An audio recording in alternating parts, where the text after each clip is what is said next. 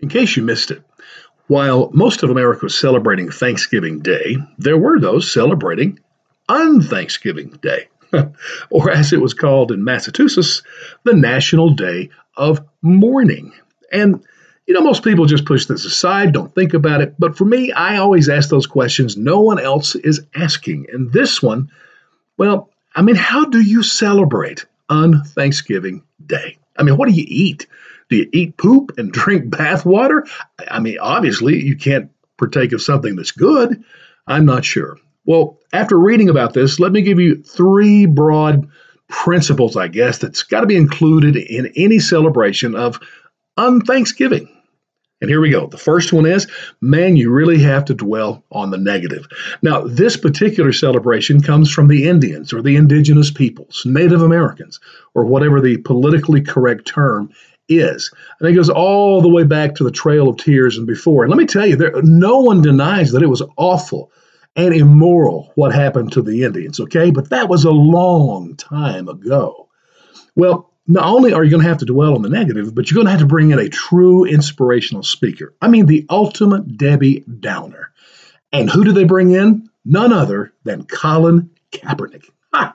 Now, I scratch my head the fact that he's not an Indian, but okay, he's certainly a Debbie Downer. And even that is so amazing to me. I mean, of all people, to be a spokesman for ungratefulness. Here's a guy that was born of a white mother, a black father. The black father left. The white mother gave him up for adoption. And as only happens in America, a white family adopts him, raises him the right way, loves him. He's a great student, uh, starts playing football as a kid. He's got the skills, and you know the rest of the story. Becomes an NFL star and one of the richest Americans, okay? He's not just in the top 1%, he's in the top 1% of the 1%. How he can be so ungrateful, I don't even get that. But okay, if you dwell on the negative, maybe you can get there. But lastly, you got to choose a really disastrous negative place. And so they did this in San Francisco. Even more so than the, you know the streets littered with, you know, drug needles and public urination and homeless. Never mind that. They managed to get even more demonic and evil than that. They went to Alcatraz Island. I kid you not. So those are the three key things. But you know what? I got to be honest. I just don't respect them for this.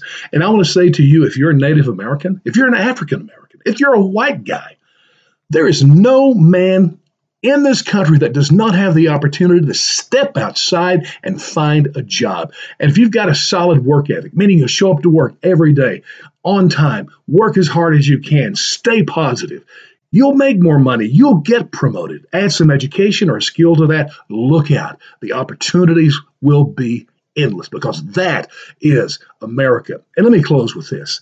If you can't pass a drug test to get a job, I'm sorry. You can't blame that on slavery, you know, Trail of Tears, white privilege, or anything else. That is on you, my friend. You need to change that. It's pitiful that these or any other Americans cannot take one day to be grateful for what we have.